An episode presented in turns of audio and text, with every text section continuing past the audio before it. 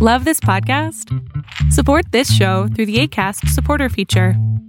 It's up to you how much you give, and there's no regular commitment. Just click the link in the show description to support now. Hey, it's Ryan Reynolds, and I'm here with Keith, co star of my upcoming film, If, only in theaters, May 17th. Do you want to tell people the big news? All right, I'll do it. Sign up now and you'll get unlimited for $15 a month in six months of Paramount Plus Essential Plan on us. Mintmobile.com slash switch. Upfront payment of $45 equivalent to $15 per month. Unlimited over 40 gigabytes per month. Face lower speeds. Videos at 480p. Active Mint customers by 531.24 get six months of Paramount Plus Essential Plan. Auto renews after six months. Offer ends May 31st, 2024. Separate Paramount Plus registration required. Terms and conditions apply if rated PG.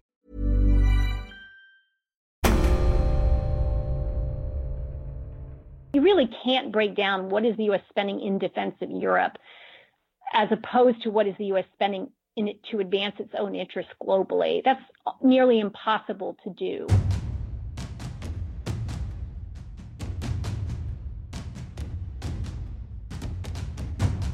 You're listening to War College, a weekly podcast that brings you the stories from behind the front lines.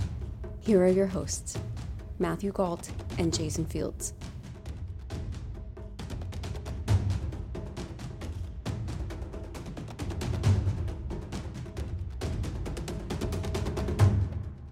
Hello and welcome to War College. I'm Jason Fields. And I'm Matthew Gault.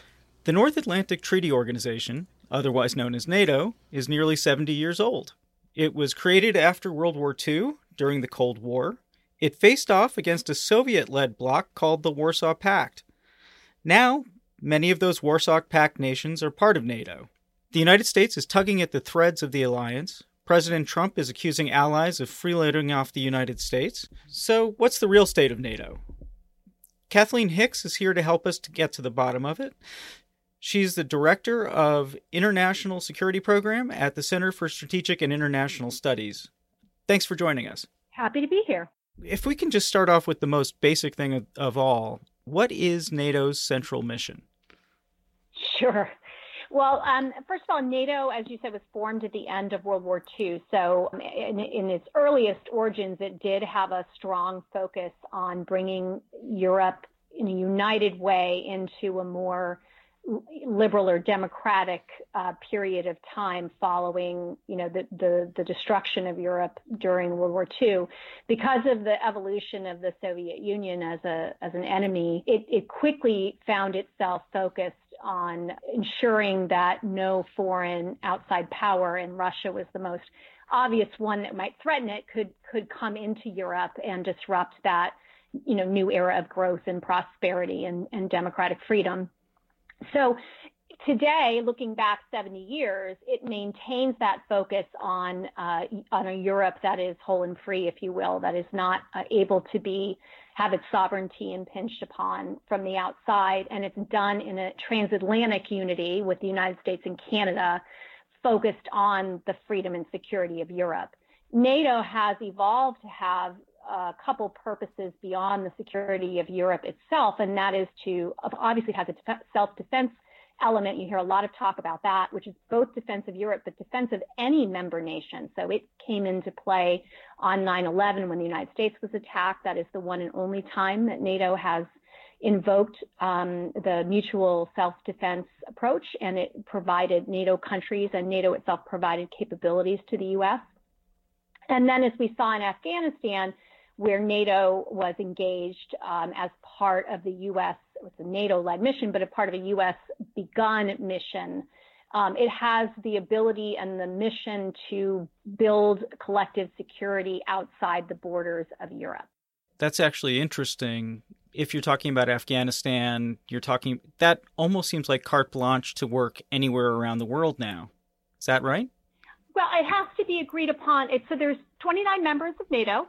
Um, so it has to be a carte blanche that 29 countries believe fits within that strategic concept of protection. And again, the Afghanistan mission was an outgrowth of 9/11. It was attack. It was the response to an attack on the United States. So it invoked Article 5, and then the mission that followed, the U.S.-led mission, um, that became a NATO mission in Afghanistan really was a follow on to that sense that a member had been attacked and the source of the attack, in that case, case Osama bin Laden, had had uh, received safe haven from the uh, the government of Afghanistan, and so that was sort of the origin of the Afghanistan mission. It's it's generally speaking pretty hard to get NATO members to find a compelling reason like that. And Afghanistan is a pretty singular example. The other that people would point to that maybe is more questionable, if you will, is the Libya operation, where NATO undertook an operation to protect civilians after there was unrest following Gaddafi's ouster from power. And that led ultimately, not, not by NATO's hand, but to the internal toppling, if you will, of Gaddafi. And then NATO didn't follow that with a with a plan for stabilizing the country. And so many people would point to Libya as an example where NATO maybe did get a little further out of its mission space um, but it did it under this view and its own view about protecting civilians and viewed that as part of its mission set. That raises one other question for me, which is in the case of Libya, not all NATO countries participated, right? There, uh, the French and British were the primary actors, if I remember correctly. And so, in the case of any NATO mission, other than let's say perhaps the invasion of Europe by Russia, something super dramatic like that, are NATO countries compelled to contribute to defense or missions like this? I think this is one of the hardest things to understand about how the treaty is set up and then how it's executed. The the way the, the, the treaty establishing NATO was set up, it it, it to be a member you have signed up by virtue of being a member to contributing. So there is an expectation when you are accepted as a member that you are going to contribute. So, um, you know, it's not a compellence in the way people think in terms of an enforcement mechanism. And I'll come back to how NATO operationalizes it but it is it is the grounding principle upon which people you know different countries become members is that they will contribute. And every and the, the reality is every nato nation contributes in some way. And and in today's terms we often talk about that in three ways. Cost um, capability and contribution, meaning contributions of military personnel. So, for going back to the Afghanistan example, you'll see many countries that maybe can't spend as much as others or choose not to spend as much, but they are contributing forces on the ground. Or you'll see in the case of capabilities, maybe they're a Navy heavy country. Or if the Libya example points out, maybe they're a country that has advanced aircraft um, or intelligence assets. And so they can contribute those capabilities. So that's there are different ways in which to contribute, but there is absolutely a grounding expectation in the treaty that all nations who are parties to the treaty are contributing. So this this idea that a country needs to pers- to contribute two percent of its GDP or spend two percent of its GDP on its military, uh, it is not kind of a hard and fast rule of NATO. Then no, it's not. Um, wh- what happened to get to what, what people hear these days is the 2%, which is about spending 2% of your GDP on defense, is several years ago, and in particular in the context of coming out of Afghanistan, there was this question. It was about what was the purpose of NATO, right? We had, at that point, we, we you know, there was a general view that Russia wasn't much of a problem. Um, we were coming out of this you know, what seemed to be a successful use of the NATO alliance to support one of its members, the United States, in a mission, military mission in Afghanistan, but we were at that point drawing down significantly in Afghanistan.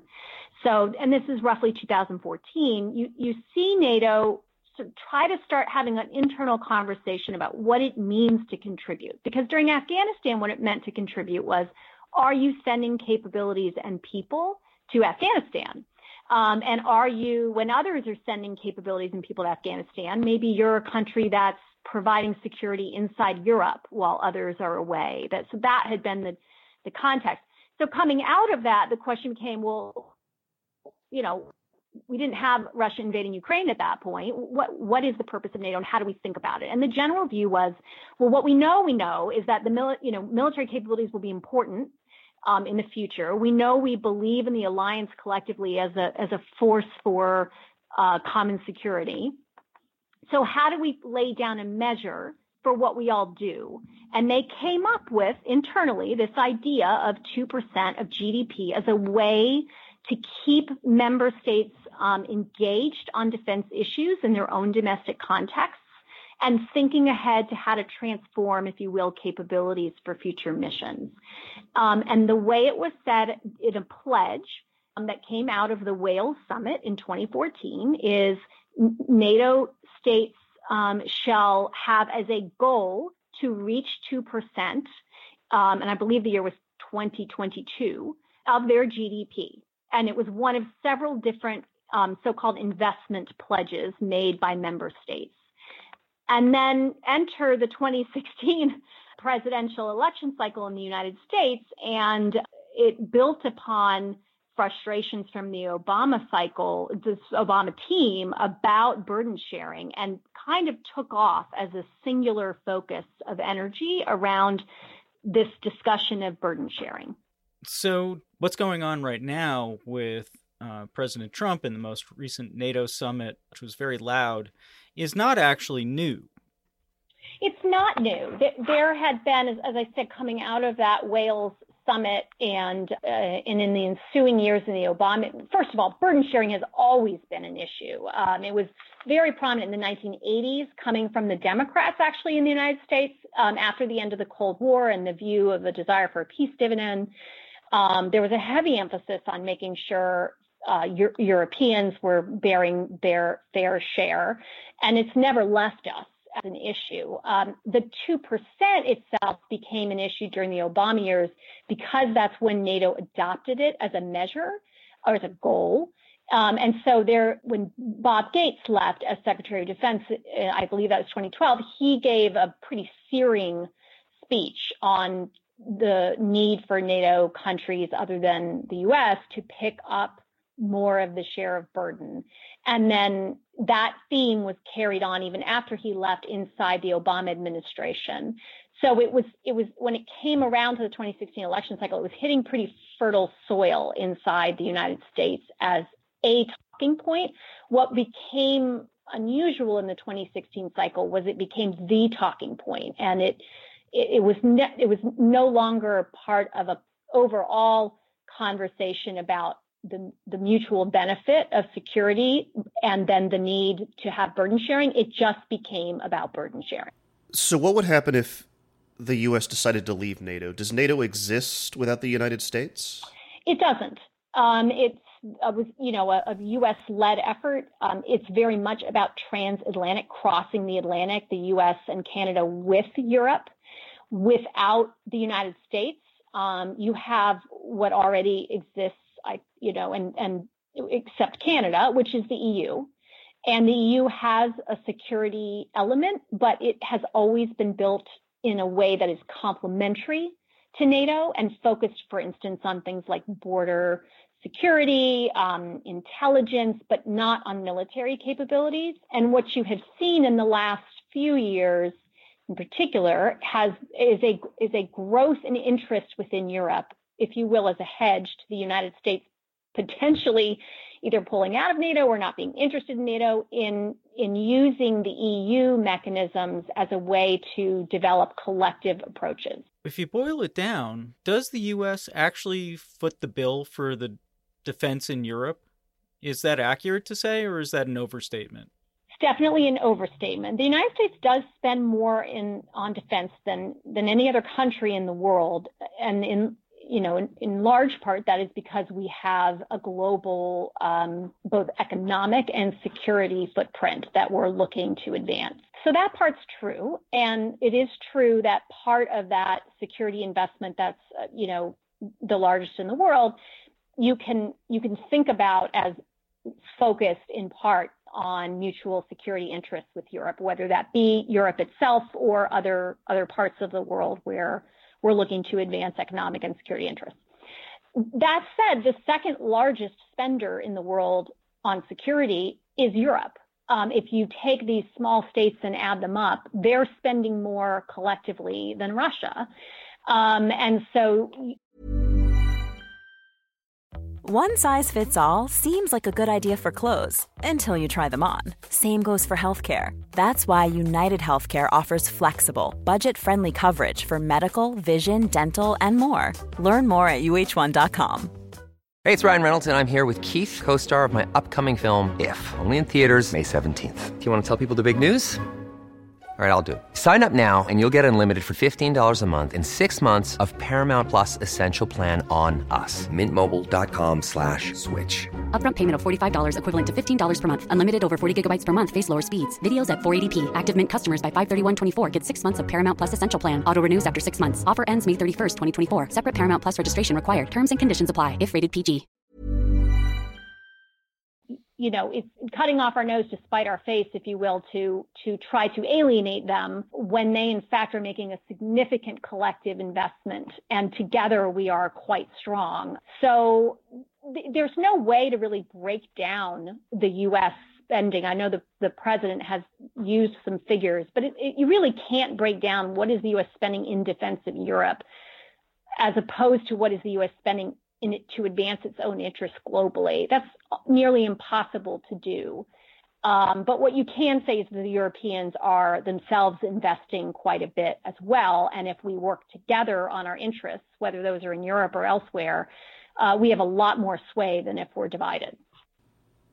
What do you see as Germany's role? In NATO or generally in Europe? Yes.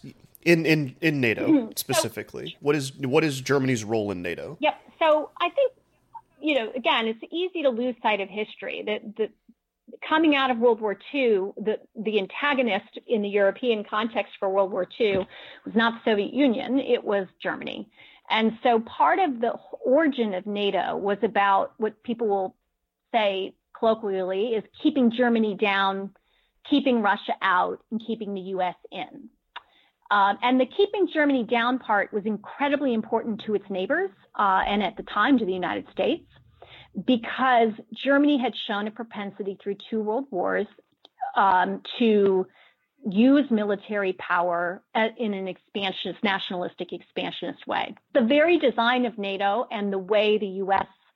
Um, led approach to West Germany developed it as an economy and as a nation really um, put a, a very small investment footprint into its military for these reasons. And the obvious parallel to that is the same thing we did with Japan. So both Germany and Japan grew through the Cold War in their economic side, in their uh, embrace of democracy, moving away from nationalistic approaches, but we essentially kept down in both cases their military power. So here we are 70 years later, and there's this now reverse dynamic, I think, going on where everyone looks at that, uh, or some are looking at that, and you know are now quite frustrated with Germany for not picking up its fair share on defense, and they do underspend. They are not in good shape. Their forces are not ready. So they're not meeting the 2% when I say they are underspending. But I think it's unfair to point to that without pointing to the incentive structure we created ourselves for them and for very good reasons, historically grounded reasons. So the Germans know they have a problem in terms of their defense quality and capability. They are moving in the right direction. They're increasing spending. Um, in some ways, they were hurt, if you will, by having their economy do better than projected. So that means that their percent of GDP on defense is growing more slowly than it would if their economy were doing worse. So that's a perverse incentive right there. So part, in other words, part of the Germany problem is that they're strong economically.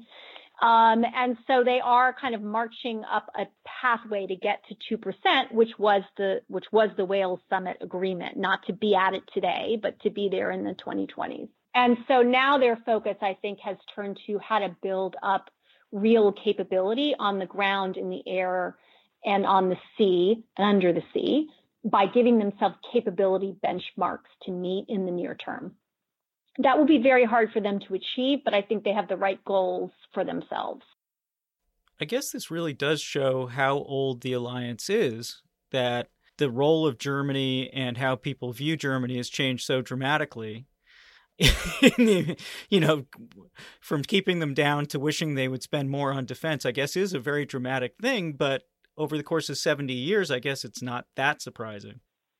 I think that's right, and I and I think what's maybe jolting for for all involved is how that shift in perspective has come relatively recently, and it takes any country, put aside that it's Germany, you know, as somebody who looks a lot at defense institution building and democracies, you you know, you you you have to train an entire generation to that to acculturate to that new mindset. So for instance, if you had asked the Germans five, six years ago, well, why do you have military forces? What are they designed to? In the German domestic context, there's not an answer to that. They don't say, oh, Russia is a threat. This is what we designed to. This is why we have military forces. That is counterproductive in their domestic context because they have been raised on a view that they have a, a historic background that is regrettable to say the least and that military force may be a necessity for self protection, but that's about all that they focus on. Now you're trying to get them to think much more strategically about, well, what are those capabilities we need in order to fulfill our portion of, you know, keeping the Russians, for instance, away from Eastern European nations, from protecting for protecting our borders to the south, from even contemplating being in overseas missions as part of a NATO or EU construct. That's just a very different way to look at things that has to hit a domestic you know, a constitutionally based domestic context that is completely unprepared for it. So I think they've actually been making admirable progress on that important foundational shift culturally and then the funding piece will will flow from that. It's happening later than it should have but again i don't necessarily think that's germany's fault. I think the expectations on germany have shifted relatively suddenly uh, given where we were, you know, throughout the history of the Cold War.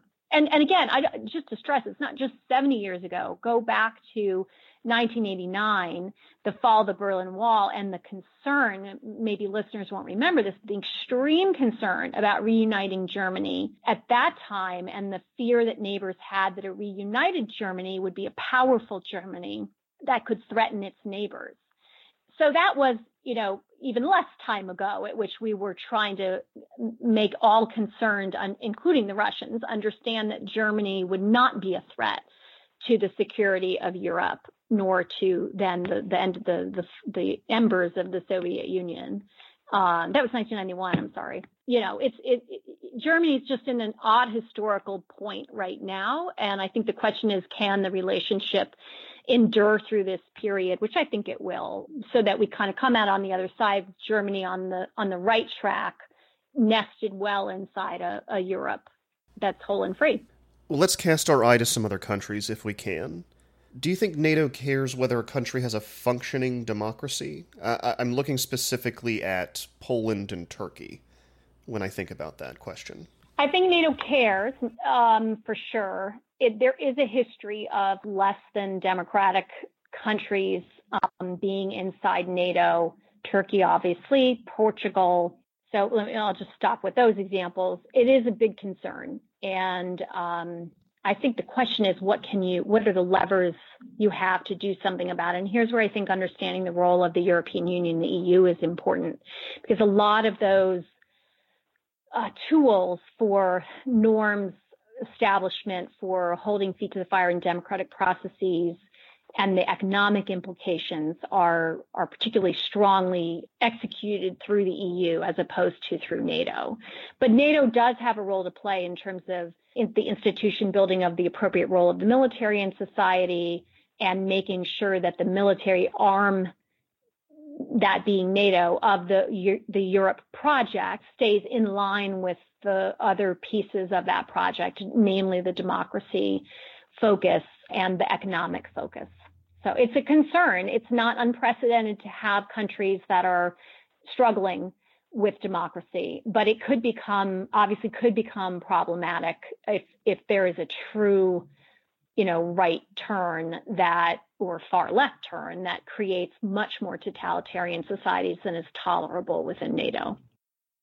If we could stick with Turkey for just a second, because it's not just a matter of democracy, there's also uh, what appears, at least, and you can tell us whether it is, a conflict of interest in Syria, where Turkey has very specific security concerns with the Kurds, whereas the United States and other parties have actually been arming the Kurds and uh, trying to get them to fight Islamic State and Assad.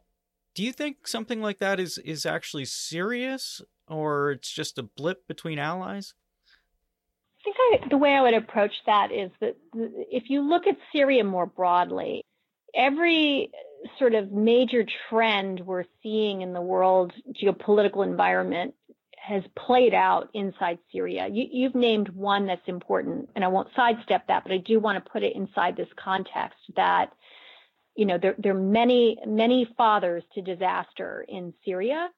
The central player is, of course, Assad himself, but the U.S. Russia relationship obviously is playing out there. The differences, as you're pointing out, of allied interests then there's the differences between those who are on the outside, whether they're NATO countries or Arab states, and the the views on the ground of the Syrian opposition elements. You know, there there are just many many things going on there. One aspect of that is that the that there is a difference of viewpoint on the how to view the Kurdish group and their roles inside Syria, but also in a, rush to add inside Iraq because there are there are Kurd, Kurdish national groups in Iraq and inside Syria and then there is a separate group inside Turkey that is of concern to the Turks. And there is some difference of viewpoint in how the Turks, one in the West might say, conflate these groups. Um, the Turks might say how the United States and others, you know, might be ignoring the ties between these groups who are, who are separatists from the Turks' point of view. So yeah, that is definitely playing out. Is a stress on the relationship, but there are a lot of stresses in the relationship, almost too numerous to count between Turkey and its particularly Western European and U.S. allies. Uh, the Russia Turkey connection, I think, is another, the way in which Turkey has absorbed, Turkey has absorbed over a million refugees coming out of Syria so it has taken borne the brunt of the refugee crisis of the NATO countries. So um, that's created its own blowback. But the, you know, there's no doubt that divide a viewpoint over the future of the Kurds or how to how to deal with the Kurds as an actor inside Syria is one of those elements that creates strain in the relationship. Well, then, if we can bring this all home, and as we are as as we're looking at NATO as a whole, do you think it still has room to grow, or do you think it's kind of at max capacity right now? Because I know there's other countries on that border with Russia that would like to join. What is the point of contention?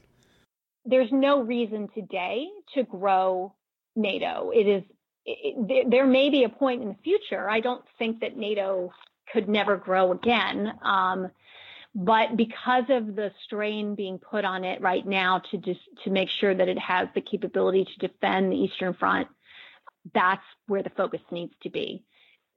Grow, you know, that doesn't mean that other countries shouldn't be on a path to eventual NATO membership. I think there is a value to that in the long term in terms of thinking about how to secure Europe more fully. But there's no doubt that the the Russians have um, forced upon the U.S. and Europe a conversation about its future and how the countries on its periphery play into the navigation of the the European, U.S. European, and Russian futures. And so the focus for now, I think, is appropriately on those partner nations such as Ukraine, making sure that they have support from NATO as for instance, the United States has been providing, uh, begun providing some lethal assistance to help them defend themselves against Russian aggression.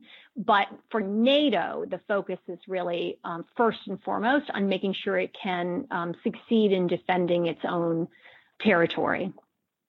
You know, um, that actually brings up just one final question for me, if you have the time. Yep. Okay Final question I have is Is NATO in good enough shape at this moment to carry out its mission in case something horrible happened and war broke out with Russia? I do, I think so. Yeah, absolutely. I, the the you know the biggest question is the geographic advantage that Russia has if it wanted to do sort of a, you know, listeners might think of sort of the blitzkrieg analogy, sort of a fait accompli is what most people refer to it today, a kind of a quick grab of some NATO territory because they um, are quite proximate across the border and have very strong internal lines. They can move forces across Russia much more quickly than multiple different countries on, on the western side of that border can move across multiple borders. So I think the question is the time and energy and effort it takes to dislodge that as opposed to being able to prevent that. That's really where the, the, the debate is. It would, I, I think NATO is quite capable. I, I uh, don't wish to sound outlandish, but it is also a nuclear capable alliance, and there is a deterrent value to nuclear weapons. So I think it's quite, shown itself quite capable to deter Russia from wanting to think that's a good idea. But even if Russia were to do some kind of land snatch, I'm quite confident that the United States and its NATO allies would be able to dislodge that over time and in a way that would be for Russia quite expensive in in blood, treasure, and time. Kathleen Hicks, thank you so much for joining us and taking us through all this. You're most welcome. It was a it was a challenging tour de force across Europe, so I appreciate you. Uh, I appreciate you giving me the time. Absolutely. Thank you again. Thanks. Thanks for listening to this week's show. If you enjoyed it, please leave a review even if it's just a post it note on your mom's fridge. Transcripts of recent shows are now available at warcollegepodcast.com. And we're always happy to hear from you on Twitter at war underscore college or facebook.com slash war college podcast. War College is me, Jason Fields, and Matthew Gault. We will be back next week.